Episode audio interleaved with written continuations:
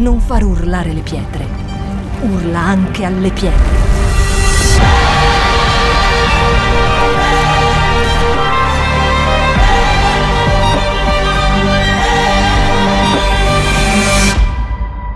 Shout duemilaventidue. Alza il volume della tua fede. Ok, siete pronti per la parola di Dio? Yes. Mettete la vostra cintura di sicurezza.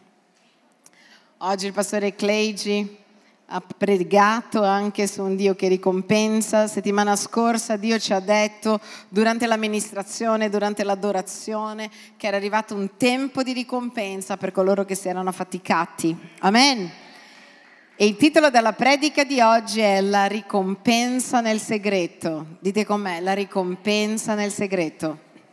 Allora, la Bibbia parla di un Dio che ricompensa sempre. Guardiamo un po', in Proverbi undici diciotto dice: l'empio fa un'opera illusoria, ma chi semina giustizia ha una ricompensa sicura. In Isaia quaranta dieci, ho preso solo alcuni passaggi, ecco il Signore Dio vieni con potenza, con il suo braccio e li domina.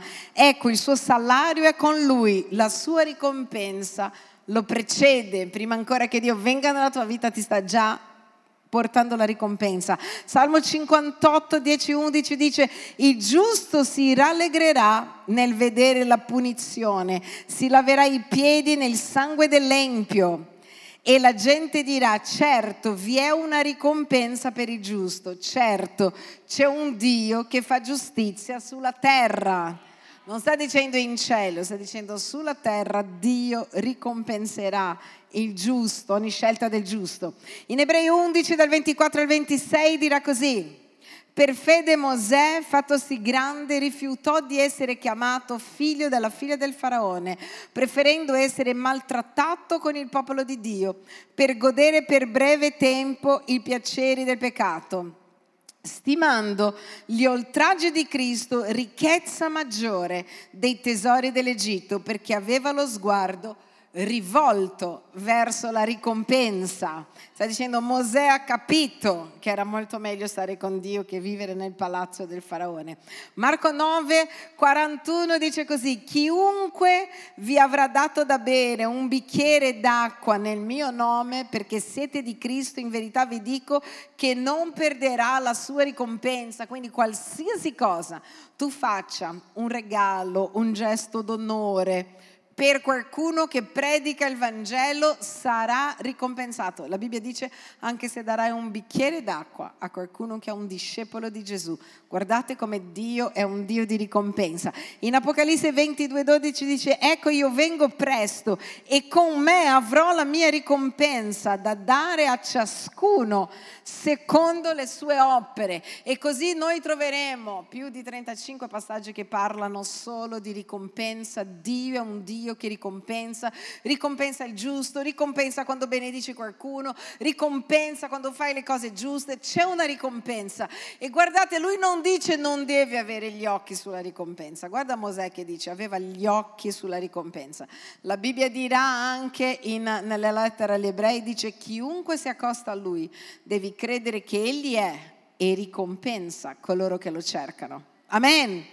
Però, dite come, però c'è un passaggio nella Bibbia che parla di una ricompensa per tre cose diverse, che avrai la ricompensa solo se nessuno sa che stai facendo questa cosa. Amen? Quindi sta dicendo che alcune cose, soprattutto che sono, hanno a che fare con cose spirituali, vanno fatte nel segreto. In Matteo sei uno dice così: guardatevi dal praticare la vostra giustizia davanti agli uomini, per essere osservati da loro, altrimenti non ne avrete il premio, non avete il premio presso il Padre vostro che è nei cieli. Quindi dice lui ricompensa la, la giustizia, lui ricompensa il giusto, lui ricompensa chi aiuta, ma dice che se noi facciamo queste cose davanti agli altri, soprattutto queste che tra un po' vi elenco, non c'è ricompensa. Ed è interessante perché negli altri passaggi solo dice Dio ti ricompenserà, Dio ti ricompenserà, Dio ti ricompenserà, Dio ti ricompenserà. Ma in questo passaggio dice che anche se fai la cosa giusta nel modo sbagliato, non avrai una ricompensa. E che implica che se la fai nel modo giusto, avrai la ricompensa. Amen? E noi guardiamo, per esempio, quando fai l'elemosina, dice così: quando dunque fai l'elemosina, non far suonare la tromba davanti a te, come fanno gli ipocriti nelle sinagoghe e nelle strade, per essere onorati dagli uomini. Io vi dico in verità che questo è il premio che ne hanno. Ma quando tu fai l'elemosina, non sappia la tua sinistra quello che fa la destra, affinché la tua elemosina sia fatta in segreto. Dite com'è? In segreto. E il Padre tuo che vede nel segreto, che vede dove? Ti darà la ricompensa. La Bibbia in italiano lo mette anche tra parentesi, palesemente. Cioè avrai veramente una ricompensa. Però sta dicendo che quando tu dai qualcosa a qualcuno, quando aiuti una persona, nessuno dovrebbe sapere, ma dovrebbe essere una cosa che fai tra te e Dio. Quanto darai, perché hai fatto, perché hai benedetto. A volte Dio mette nel nostro cuore non solo l'elemosina, a volte Dio mette nel nostro cuore di benedire qualcuno. Penso che sia già capitato a voi, a me alcune volte, dove Dio mi diceva: voglio che tu investi dei soldi nella vita di quella persona. Forse neanche avevo tanti soldi, o forse avevo solo quelli, ma Dio mi ha detto: io voglio che tu investi. Ricordiamoci, Dio non è mai debitore di nessuno. E quando ho investito nella vita di qualcuno, nessuno doveva sapere, nessuno poteva sapere nella vita di chi stavamo investendo, perché, però è una cosa tra te e Dio che ha a che fare con la tua ubbidienza. E lui dice la stessa cosa, quindi quando dai soldi a qualcuno o anche quando aiuti qualcuno, nessuno dovrebbe venire a sapere che stai aiutando, cioè non dice adesso io regalerò centomila. Ed è una delle attitudini che viene fatta nel segreto, che se non viene fatta nel segreto, lui dice non ci sarà ricompensa. Perché dice hai già la tua ricompensa, se tutti ti vedono dico hai regalato centomila, yuhu! Ecco, hai già avuto i tuoi applausi. Ma Dio dice che se invece noi facciamo queste cose nel segreto, da lui verrà la ricompensa. Da Dio viene molto più che gli applausi. Amen? Da Dio viene molto più che wow. L'altra cosa che lui dice è quando preghi. E dice, Matteo sei, cinque, sei, quando pregate non siate come gli ipocriti, perché essi amano pregare stando in piedi nelle sinagoghe, agli angoli delle piazze per essere visti dagli uomini. Io vi dico in verità che questo è il premio che ne hanno, ma tu quando preghi, sta parlando della preghiera personale, entri nella tua cameretta e chiusa la porta, rivolge la tua preghiera al Padre tuo che è nel segreto, e il Padre tuo che vede nel segreto te ne darà la... Ovviamente non sta parlando di un momento di intercessione o di un momento dove c'è l'assemblea insieme, perché tutti stiamo pregando, ma sta parlando del tuo tempo personale. Sta dicendo che la tua spiritualità personale, quello che tu vivi a casa, solo Dio può vedere. La verità è che Dio non vede solo quello che tu fai, ma Dio vede anche quello che tu non fai. Amen? Nel segreto. E qua dice che Dio ricompensa nel segreto, ma se una persona invece non si muove nel segreto, anche questo verrà messo davanti a tutti. Ho imparato questo: quello che fai nel segreto riceverai l'onore nel pubblico. Quindi molte volte la tua preghiera, il tuo tempo con Dio nel segreto, nessuno vede, ma il frutto di quel tempo con Dio si vedrà in tutto quello che tu fai, si vedrà nella tua vita, nella tua prosperità, le cose che funzionano, quanto Dio fa crescere le cose. E tutto quello che noi abbiamo davanti agli altri, noi abbiamo seminato quando non c'erano gli altri. Io so che molte persone vorrebbero fare, essere, disfare, però ricordati, tutto quello che vorresti essere, se vuoi crescere, la Bibbia non proibisce di essere il primo. Amen? La Bibbia dice: chi vuole essere il primo? Chi è che vuole essere l'ultimo? Tu puoi anche alzare la mano, ma lui dirà: chi vuole essere il primo sia il servo di tutti. Quindi qualsiasi cosa tu desideri, semina nel segreto. Io so che noi siamo in un tempo dove non si semina molto nel segreto. Ci sono i self, no? sono qui, io che prego. Non è un problema, però quello che noi ci diciamo con Dio, quanto tempo noi preghiamo, quanto tempo noi dedichiamo a Dio, è qualcosa che solo Dio sa, nel bene e nel male. Dite com'è, nel bene e nel male. Amen? E un altro momento dove lui dice, se tu questa cosa, la tua vita intensa di preghiera, la metti davanti a tutti, hai già avuto la tua ricompensa. Tutti che dicono, wow, che brava questa persona. Ma lui dice, è importante che questo tempo, il tempo quando chiudi la porta, quello che tu dici a Dio, quante volte lo fai durante il giorno, che sia qualcosa che solo Dio sa. Un'altra cosa che lui dice che non, avrà, non avremo la ricompensa se lo facciamo davanti a tutti è quando digiuniamo. Allora non stiamo parlando del digiuno che siamo tutti insieme, perché adesso siamo tutti insieme, siamo in una chiesa, stiamo parlando di quando noi usciamo da qua. Non devono le persone che sono lì fuori avere pena di noi e dire, dai, perché non mangia? Sto digiunando con la mia chiesa d'acqua. Ah, sono debole, mi gira la testa. Guarda cosa dice la Bibbia, dice, quando digiunate non abbiate un aspetto malinconico come gli ipocriti, per, poiché essi si sfigurano la faccia per far vedere agli uomini che digiunano. Io vi dico in verità, questo è il premio che ne hanno, ma tu quando digiuni undici il capo, lavati la faccia affinché non appaia agli uomini che digiuni, ma al Padre tuo che è nel segreto, e il Padre tuo che vede nel segreto ti ricompenserà. Allora ricordiamoci, Dio vede quando digiuni, ma Dio vede anche quando hai detto a Dio digiunerò e stai mangiando di nascosto. Perché magari dice, l'importante è che la gente non lo sappia. E voglio dirvi questa cosa, noi ci teniamo molto alla nostra reputazione. Le persone ci tengono molto alla reputazione. Per esempio, avete mai visto qualcuno che su Instagram mette i momenti peggiori della sua vita? Avete mai visto qualcuno che su Instagram dice così, sono depresso, oggi mi sono svegliato, non voglio andare a lavorare, sto morendo? O avete mai visto qualcuno che si mette su Instagram con i capelli tutti spettinati, che sembri, sai quelle, quelle persone che conosciamo solo noi e il nostro specchio? Un monster. Guarda e poi quando ti fai la doccia dici, chi era quella persona che ho visto sullo specchio? Sembra un'altra. Ecco, diciamo, nessuno vuole pubblicare questo. Nessuno quando digiuna o quando prega o quando hai mangiato perché non sei riuscito a fare il digiuno pubblica, sto mangiando di nascosto, ho detto a tutti voi che facevo il digiuno, mi sono fatto vedere davanti a voi, prendevo l'acqua, come stai digiunando? No, io ad acqua. Poi a casa, eh? Due spaghi e dici l'importante. E quindi come vai il digiuno? Tutti bene, bene, yuhu! C'è gente che neanche lo sta facendo, non è d'obbligo. Ma quello che Dio sta dicendo è che Lui sa.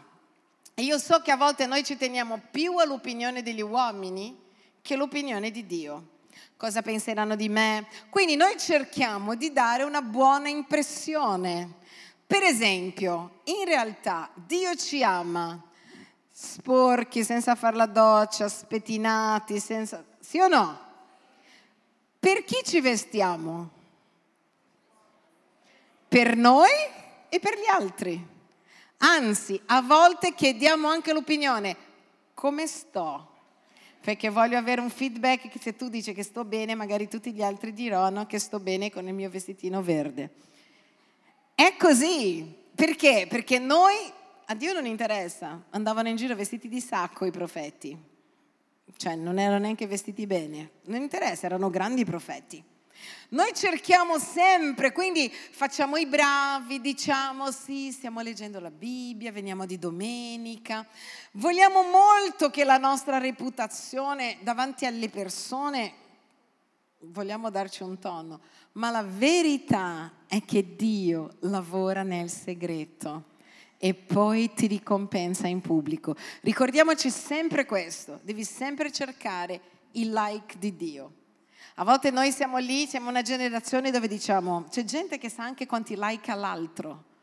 veramente, una volta una persona mi ha chiamato e ha detto: oh, ho visto che hai, hai avuto tanti like. Pensate, io all'epoca neanche sapevo cosa fossero i like e dico: hai avuto tanti? Ah, però perché sono lì a controllare quanti like hai, vuol dire quante persone hanno detto ok sul tuo post.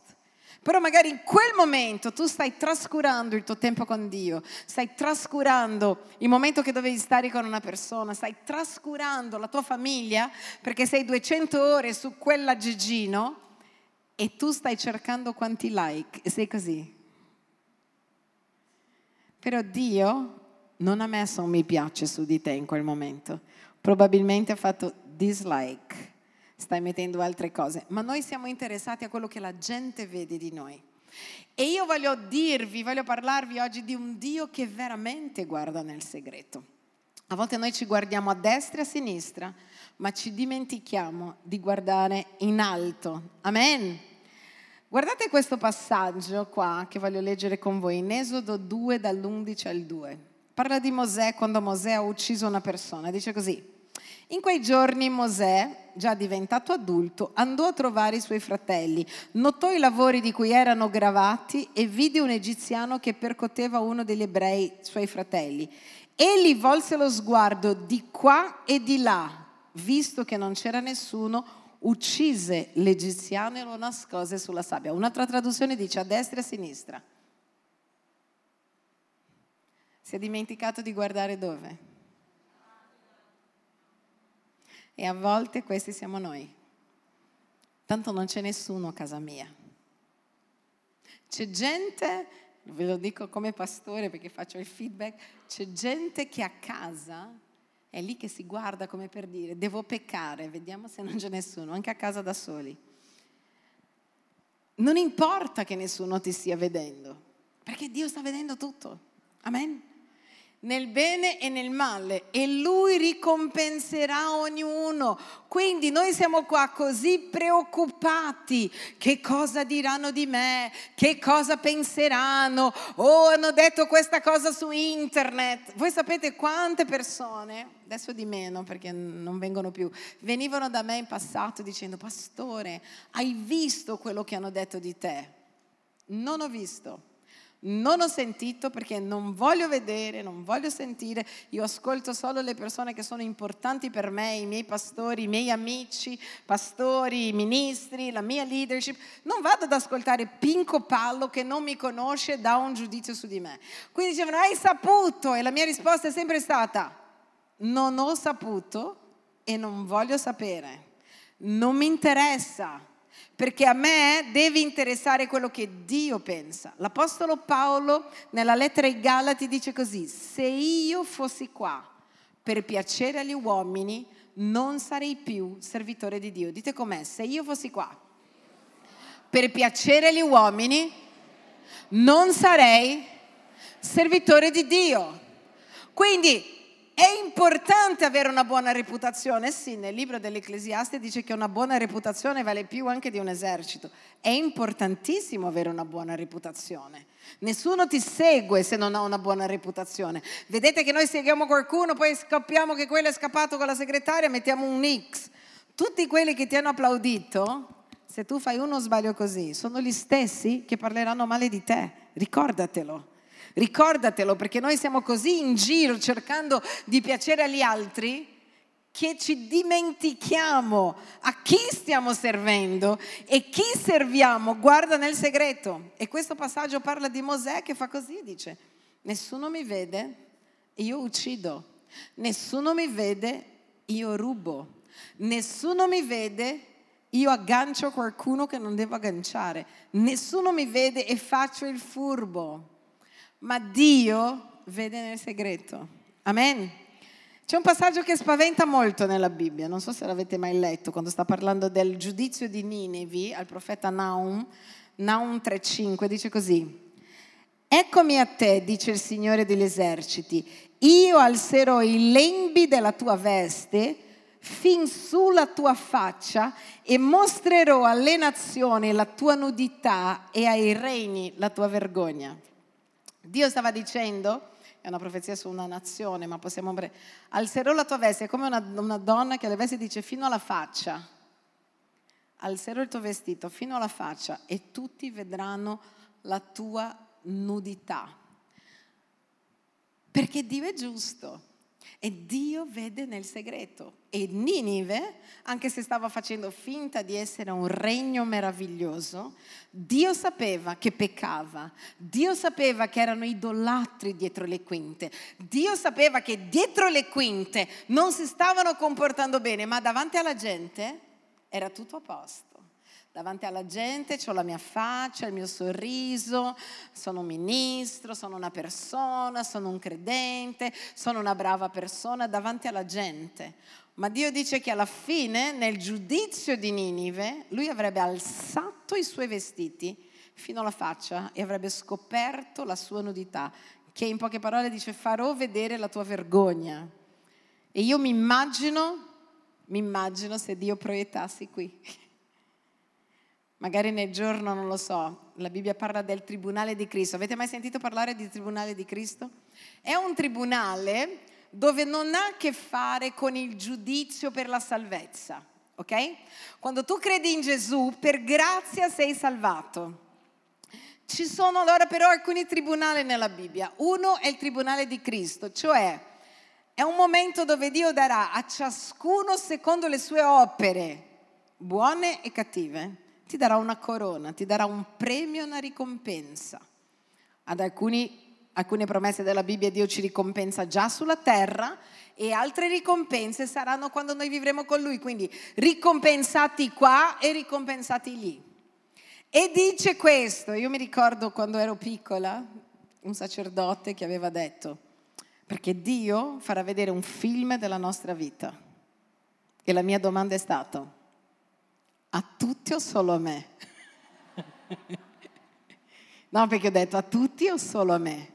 Ed ero adolescente, voi sapete, immaginate un adolescente che inizia ad avere un approccio con la sessualità. Se tutti gli sbagli che hai fatto nella tua adolescenza oggi noi proiettassimo qui, come sarebbe andata la tua reputazione in questa chiesa?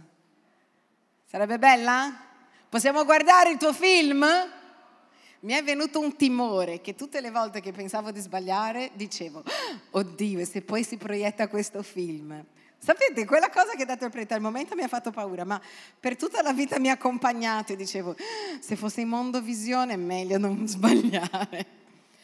Non c'è scritto se sarà dal vivo, a colori, davanti a tutti o da soli.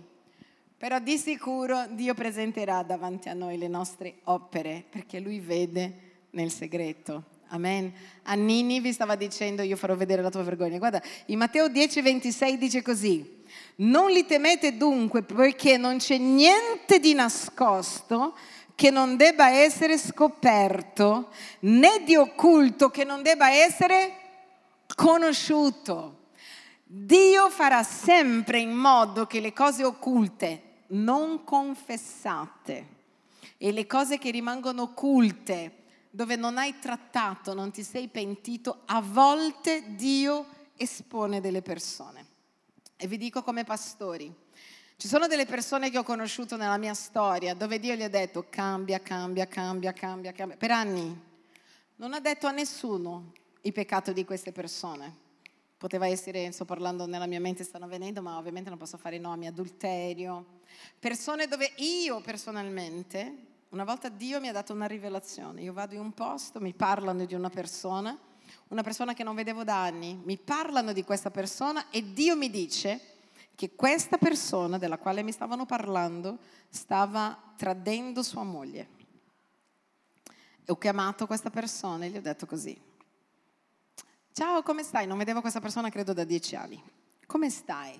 Ah, bene. E gli dico così: Dio mi ha detto che stai tradendo tua moglie, le lo dici tu o le lo dico io? E all'inizio mi ha detto: non è vero, figurati. Ho detto: ok, allora le lo dico io. E questa persona si è messa a piangere e mi ha detto: aiutami. Perché Dio ha rivelato il suo peccato? Perché Dio vuole sbandierare i nostri peccati? Dio capiva che non bastava che lui gli dicesse personalmente: cambia, ti voglio aiutare, cambia, ti voglio aiutare. La pazienza di Dio per anni. A un certo punto Dio ha esposto il suo peccato perché io potessi aiutarlo, perché altre persone, perché Dio non trova piacere nel male di nessuno. Amen? Lui non è che dice, ciao che voglio raccontare il peccato di quello al pastore.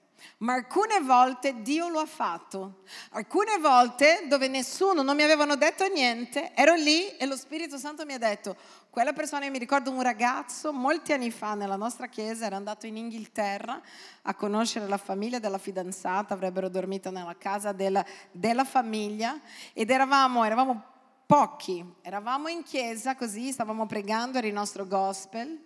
E lo Spirito Santo mi dice, lui sta andando a letto con questa ragazza adesso. E io ho finito il gospel, l'ho chiamato e ho detto, sei andato a letto con la tua ragazza? Ed era, c'era il panico. Perché Dio ha detto a me? Perché Dio voleva salvare quei ragazzi, voleva bloccare quello che stavano facendo perché potessero andare oltre. E veramente sono andati oltre, Dio li ha perdonati, servono a Dio oggi con tutto il cuore. A volte però...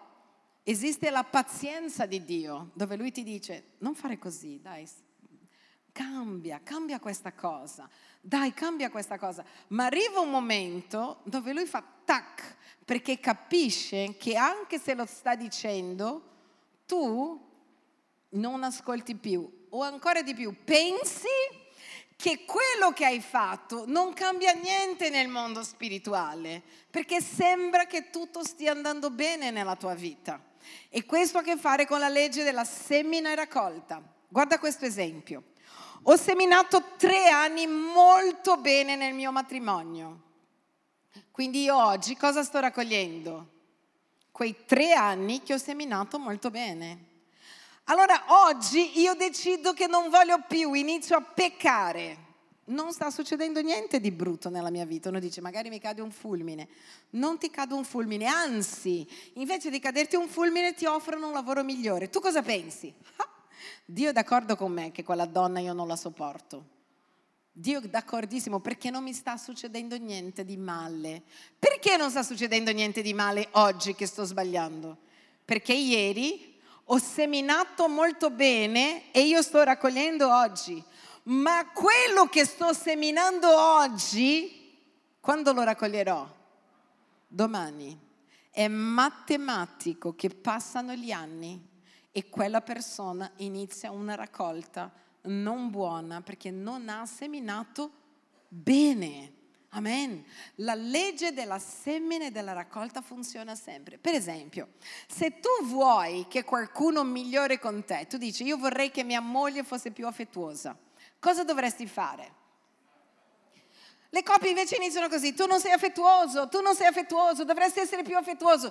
Invece di dire dovresti essere più affettuoso, semini tu affettuosità nella vita di quella persona e la matematica è che quando sei affettuoso tu raccogli affetto. Molte volte noi vogliamo le cose dalle persone ma noi non seminiamo quello nella vita delle persone. Amen? Dovresti essere più paziente con me. Inizia tu a seminare pazienza. Dovresti parlarmi con parole gentili. Il mio linguaggio d'amore sono le parole gentili. Chi deve incominciare a parlare con le parole gentili? Chi vuole le parole gentili. Amen? Chi desidera un cambiamento dell'altro è il primo che devi fare il cambiamento, perché la semina porterà una grande raccolta. Amen? Dio, io voglio vedere più miracoli. Cosa devi fare? Devi incominciare a seminare di più nella tua fede, perché è la fede che porta ai miracoli. Quindi leggi di più, preghi, digiuni, ti sforzi, voglio vedere più miracoli, sto di più alla presenza di Dio, leggo di più la parola di Dio, mi consumo la sua presenza perché io voglio vedere di più. Tutto quello che vuoi semina prima. Nessuno raccoglie quello che non semina. Amen. Quindi qualsiasi cosa io desideri, io devo incominciare a seminare.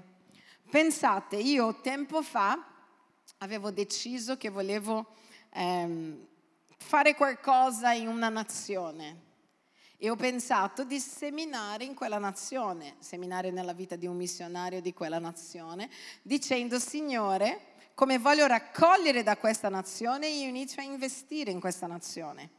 Amen? Perché... dalla semina avrò la mia raccolta. Vorrei che mia madre, non abbiamo avuto un buon rapporto, non è la mia storia, ma vorrei che mia madre fosse più carina con me. Inizia da oggi ad essere più carina con tua madre. Carina con lei quanto tu vorresti che lei fosse con te o con tuo padre, che dirà: cosa ti è successo? Inizia a seminare bene, perché raccoglierai bene. Amen. Adesso torniamo qua nel nostro periodo di digiuno. Il digiuno è una di quelle tre cose. Perché ci sono queste tre cose dove dice che se noi non facciamo nel segreto non veniamo ricompensati? Perché sono tre cose che nella cultura ebraica un giusto doveva fare. Doveva pregare alcune volte al giorno, digiunare due volte alla settimana e fare l'elemosina. Cioè la vita spirituale per un ebreo era basata su queste tre cose: preghiera, digiuno e aiutare il prossimo che è nel bisogno. E proprio perché aveva a che fare con la spiritualità, Dio ha detto: io vi ricompenserò perché siete giusti, quando date un bicchiere d'acqua vi ricompenserò, non dovete fare niente. Ma queste tre cose che hanno a che fare con la vostra spiritualità io voglio che siano solo mie, perché la spiritualità parla di intimità e Dio ti sta dicendo: l'intimità è mia, l'intimità appartiene a me. La preghiera, il digiuno, sono i momenti che facciamo con Dio. Aiutare qualcuno, la parte spirituale della tua vita è mia e io non voglio che tu la regali a nessuno. È tra me e te, perché l'intimità ha a che fare con qualcosa che facciamo nel segreto. Amen? Io amo pensare, amo pensare che Dio vuole questa parte per sé. Lui vuole noi, Lui vuole la nostra vita, Lui vuole il nostro cuore. E amo pensare anche che sono alcune pratiche che cambiano la nostra storia. Ragazzi, tutto quello che noi raccogliamo oggi, oggi in Sabaoth, è frutto di ciò che abbiamo seminato per anni. Quando noi pregavamo e digiunavamo, sapete che la nostra chiesa è iniziata sotto digiuno e preghiera, noi facevamo veramente delle follie. E letteralmente la fame. Solo il pastore Diana ingrassava. Sapete perché? Noi dimagrivamo e dicevamo: ma come mai ingrassa il pastore Diana? E noi dimag- eravamo secchi, quattordici chili avevo preso. E poi un giorno lei mi dice: no, ma io digiuno, massimo che prendo è un capu- dei cappuccini. Non faccio, non mangio più niente, però nei cappuccini, quante bustine di zucchero metteva? Sette, sei, non lo so. Lei aveva anche un rituale per il digiuno che mi ha fatto morire. Lei diceva: adesso ti racconto come faccio il digiuno. Lei beveva le cose, metteva lo zucchero sopra, così. Prendeva con un cucchiaino e diceva: questo è il dessert. Cioè, lei riusciva a fare primo, secondo, antipasto e dessert, tutto nel suo unico cappuccino, nei suoi cappuccini, perché prendeva e faceva solo questo. Ed è per questo che ingrassava, perché a bustina di se, sette alla volta fai cinque cappuccini e finita, non è più calorie. Però non stava facendo per dimagrire, quindi Dio ha accettato lo stesso. Noi facevamo veramente delle follie. Nessuno credeva in noi, ma quello che abbiamo raccolto. Oggi quando io vedo tutte le chiese che stiamo aprendo, cose che succedono al di là di noi. L'altro giorno guardo e dico: ah, stiamo prendendo locale nuovo in Colombia. Uhuh. Cioè, cose che non dipendono da noi, cose che vanno da sole. Io comprendo quello che stiamo facendo con il sociale o con l'Ucraina, con tante cose. Io comprendo che è frutto di preghiera, di digiuno, di quanto Dio, quando tu fai un digiuno lungo, quando tu fai un digiuno serio, tu stai mettendo un marchio, una pietra che farà un cambiamento. Perché qua un'altra cosa che dobbiamo comprendere è che esiste una ricompensa. Nei tre casi dice: quando fai l'elemosina, se fai in segreto hai la ricompensa, se no non te la do. Quando preghi, se preghi in segreto hai la ricompensa, se no non te la do. Quando digiuni hai la ricompensa, se fai in segreto te la do, se no no. Una certezza è: esiste una ricompensa. Tutte le volte che noi preghiamo, tutte le volte che noi ci prodighiamo a fare un digiuno, tutte le volte che aiutiamo qualcuno, forse hai poco da aiutare ma hai aiutato qualcuno, Dio che vede nel segreto ti benedice. Esiste una ricompensa e la ricompensa ha a che fare non solo con il sacrificio, perché non è il sacrificio di passare fame, Il sacrificio di dire: Dio, io per te sono disposto a non mangiare, io per te sono disposto a non vedere la tivù, io per te sono disposto a fare qualsiasi cosa, e quello lavora dentro di te. Amen. Il digiuno non fa bene all'altro, non fa neanche che Dio diventi più buono, che ti guarda e dice: cara, ha perso cinque chili, cos'è che volevi per Natale? No, no, no, non c'entra, il digiuno fa bene a me, sono io che mi consacro, sono io che taglio tutto quello che mi prendi tempo, sono io, io ieri ragazzi sembravo Wonder Woman. Dio mi ha detto alcune cose, perché ieri avevo una giornata libera, in genere vi confesso quello che faccio nella mia giornata libera, dormo. Infatti mi hanno detto: cosa hai fatto nel tuo compleanno? Ho chiesto a Gesù un giorno libero, ho dormito tutto il giorno. Poi nel peccato guardo una novellina cristiana, la storia di Davide, di Giuseppe, di Gesù, perché non guardo la tivù. Però anche questa era una distrazione, perché facevo ginnastica con la mia novellina. Lo Spirito Santo una mattina mi dice: niente, nel giorno libero niente, ti voglio dare una lista di cose che voglio che tu faccia. Io sembravo Wonder Woman e io ho pensato: perché Dio mi ha detto niente questo, niente questo, niente questo, niente tivù, niente cibo, niente niente? Perché lui voleva migliorare me. E io ho detto: Signore, ho avuto una giornata così fantastica perché ho seguito lo Spirito Santo in tutte le cose che dovevo fare, portando frutto, vedendo gente, contattando gente che non avevo tempo per fare, perché Dio nel digiuno migliora noi. Amen. Togli le distrazioni, hai più tempo per pregare, perché non devi preparare da mangiare. Non è che fai il digiuno e dici: faccio a zuppa. Non hai mai fatto una zuppa nella tua vita, adesso inizi a cucinare tre ore. Cioè è un tempo dove Dio dice: togli le distrazioni e concentrati su di me, perché io posso aiutarti a cambiare, a migliorare. Quindi più Bibbia, che bello poter studiare, approfondire, andare lì. E mi ha detto: anche il sonno, taglialo. Io ho detto: va bene, per questo che mi ha dato il compleanno un giorno di grande dormita. Nel giorno libero, perché non dormo sempre tanto. E io ho detto: Signore, io voglio migliorare me, quello che io sono, io voglio consacrarmi, è quello che dobbiamo fare. Ragazzi, siamo lì lì per una terza guerra mondiale, ma lì, non so se avete sentito i discorsi, quello che sta succedendo. Solo un miracolo a questo punto ci toglie da una terza guerra mondiale o un colpo di stato in Russia. Queste due cose. Noi adesso dobbiamo essere più in Dio di quanto siamo mai stati, perché le persone saranno deboli come erano nella pandemia e tu devi rimanere un pilastro forte nella fede per sorreggere la tua casa e la tua famiglia. Amen. Perché non ci sarà più un momento dove non c'è pressione. Io so che ci piacerebbe, adesso noi facciamo finta di niente, sembra che sia l'estate. Non c'è un momento senza pressione. Pandemia, guerra, carestia, rischio di una terza guerra mondiale.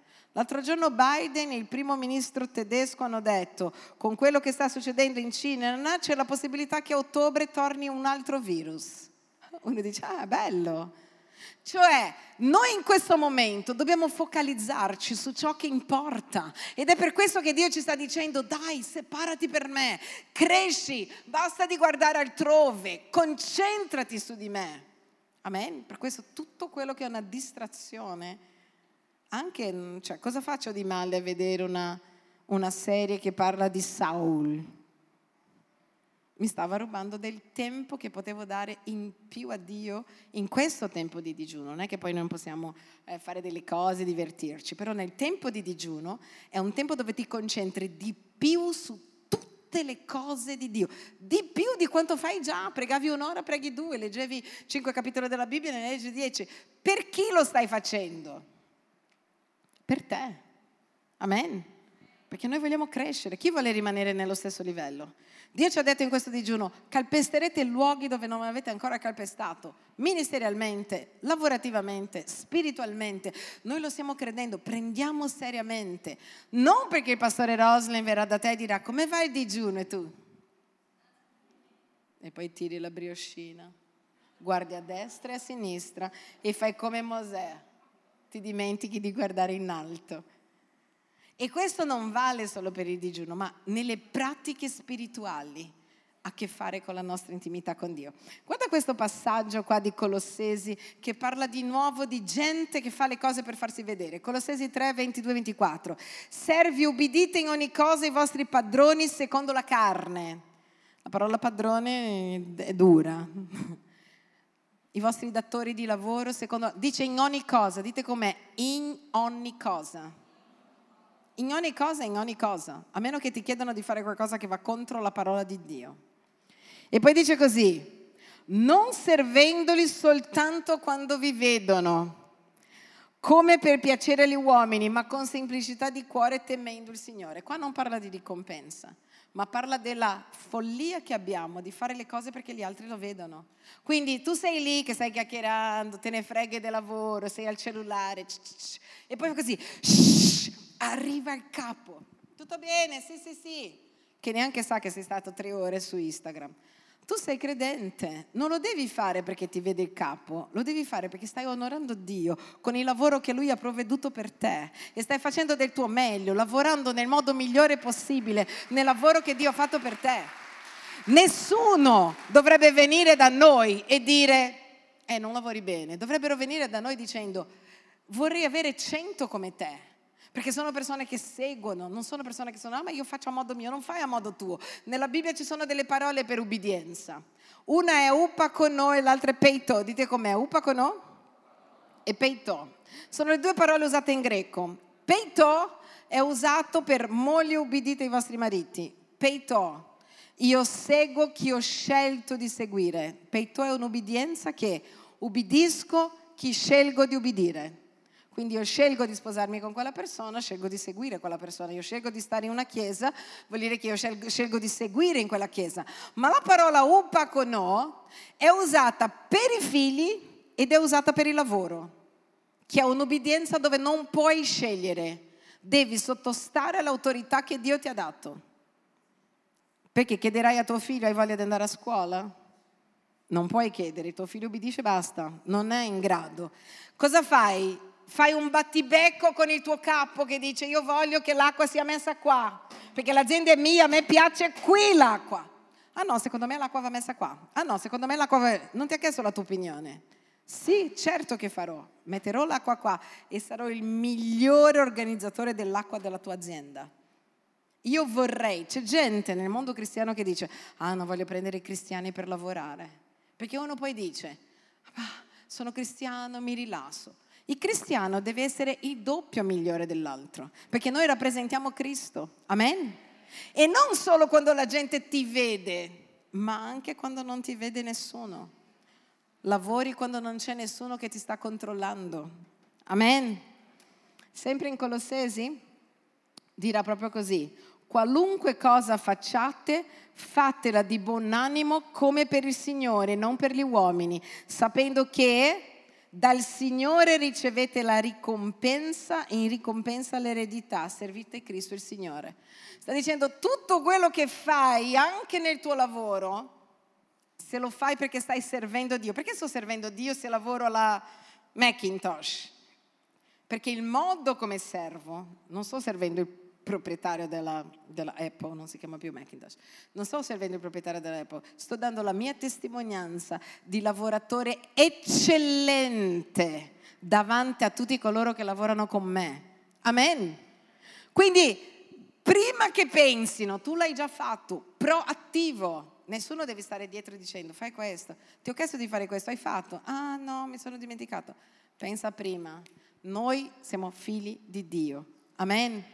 E nella tua spiritualità tu e Gesù, perché Lui dice che sarai ricompensato. Voglio leggere con voi sempre questo passaggio già citato in Ebrei undici sei e voglio che tu guardi bene. Ora senza fede è impossibile piacergli, cioè se non hai fede puoi venire in chiesa, puoi fare quello che vuoi, se non hai la certezza, quello che ti muove è la certezza che Dio è lì con te, non succede niente. Poiché chi si accosta a Dio deve credere che Egli è, chi si avvicina a Dio deve credere che Lui esiste e che ricompensa tutti quelli che lo cercano. Dio è un Dio di ricompensa. Io lo servo per la ricompensa, No, io servo Dio perché io amo Dio, ma io so che Dio mi ricompenserà. E guarda bene, la ricompensa non ha a che fare con il frutto di quello che hai fatto. La ricompensa ha a che fare con il carattere con il quale l'hai fatto. Amen?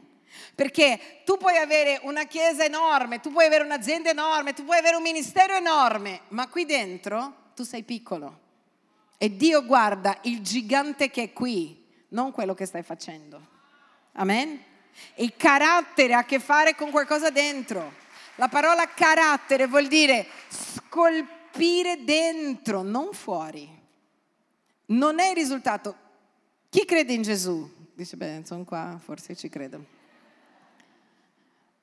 Gesù ha avuto la chiesa più grande del mondo. Gesù ha predicato a delle moltitudini, ha predicato a dodici persone e quando ha lasciato le dodici persone si sono ritrovati in quanti? In centoventi. Cioè Gesù era un pastore di centoventi persone in una chiesa. Ha predicato a tutti, ha guarito, ha fatto eh? e alla fine aveva, qual era il suo risultato? Immediato. Erano solo centoventi. C'è gente oggi che hanno ottantacinquemila membri nella chiesa, cioè più di Gesù, ma è frutto di ciò che è piccolo. Perché quando noi seminiamo con carattere, anche se oggi tu non vedi tanto, Dio poi ti ricompensa. Amen? È importante, è importante che noi lavoriamo. Ci sono oggi molte persone, anche nel mondo cristiano, che stanno riducendo il Vangelo a sarai ricco, starai bene, andrà tutto bene, non succederà niente di male. Questo non è il Vangelo. Il Vangelo è, anche se non sei ricco, tu sei ricco perché ami Dio. Anche se sei sofferente, non importa perché Dio è con te. Anche quando camminassi nella valle dell'ombra della morte, Lui sarà lì con te. È facile essere felici quando va tutto bene, ma è la differenza, è quando le cose non vanno bene, che noi rimaniamo fedeli. Noi facciamo la cosa giusta anche quando tutto attorno a noi è sbagliato. Dillo com'è, io farò la cosa giusta, anche quando tutto attorno a me è sbagliato. Non per gli altri. Adesso devo perdonare il pastore Diana. State guardando? Che avete visto che abbiamo litigato? Vieni qua, pastore Diana, sto per perdonarti. No. Cose che si fanno nel segreto, nel tuo cuore, tra te e Dio. Amen. Perché? Perché io voglio la ricompensa. Sapete qual è la ricompensa più grande che possiamo avere? È Dio stesso. Dio è la più grande ricompensa. Pastore, come fai a sapere? Guardando le dodici tribù di Israele, ognuno ha avuto un pezzo di terra. Dio ha separato i Leviti e ha detto ai Leviti: a voi non darò la terra, a voi darò me. Wow. I Leviti sono coloro che si occupano del Tempio. I Leviti erano coloro, non è che i Leviti solo, alcuni dicono qua i Leviti, sembra che sia il gruppo di lode. I Leviti mettevano l'olio nella lampada, i Leviti pulivano la chiesa, eh, il tempio, i Leviti mettevano a posto le tende, i Leviti servivano Dio, cantavano anche, anche i cantori appartenevano ai Leviti. A quella tribù che viveva per servirlo, lui ha detto: a voi, uno dice, a voi vi darò molta più terra che gli altri perché mi servite, a voi darò me, io sarò la vostra ricompensa. Ragazzi, non esiste una ricompensa più grande. Noi a volte siamo in giro cercando cose da Dio, voglio avere una macchina più grande, Dio mi ama, quindi mi darà un, un castello. Non è questo che importa, Lui ti può anche dare un castello, ma la ricompensa è Lui che vale più di qualsiasi cosa e Lui guarda nel segreto per ricompensare, ma nel segreto a volte guarda anche quello che noi non facciamo e lì, se noi non cambiamo prima, la gente vedrà la nostra nudità, sempre per amore di Dio. Amen? Alzatevi. Non far urlare le pietre, urla anche alle pietre.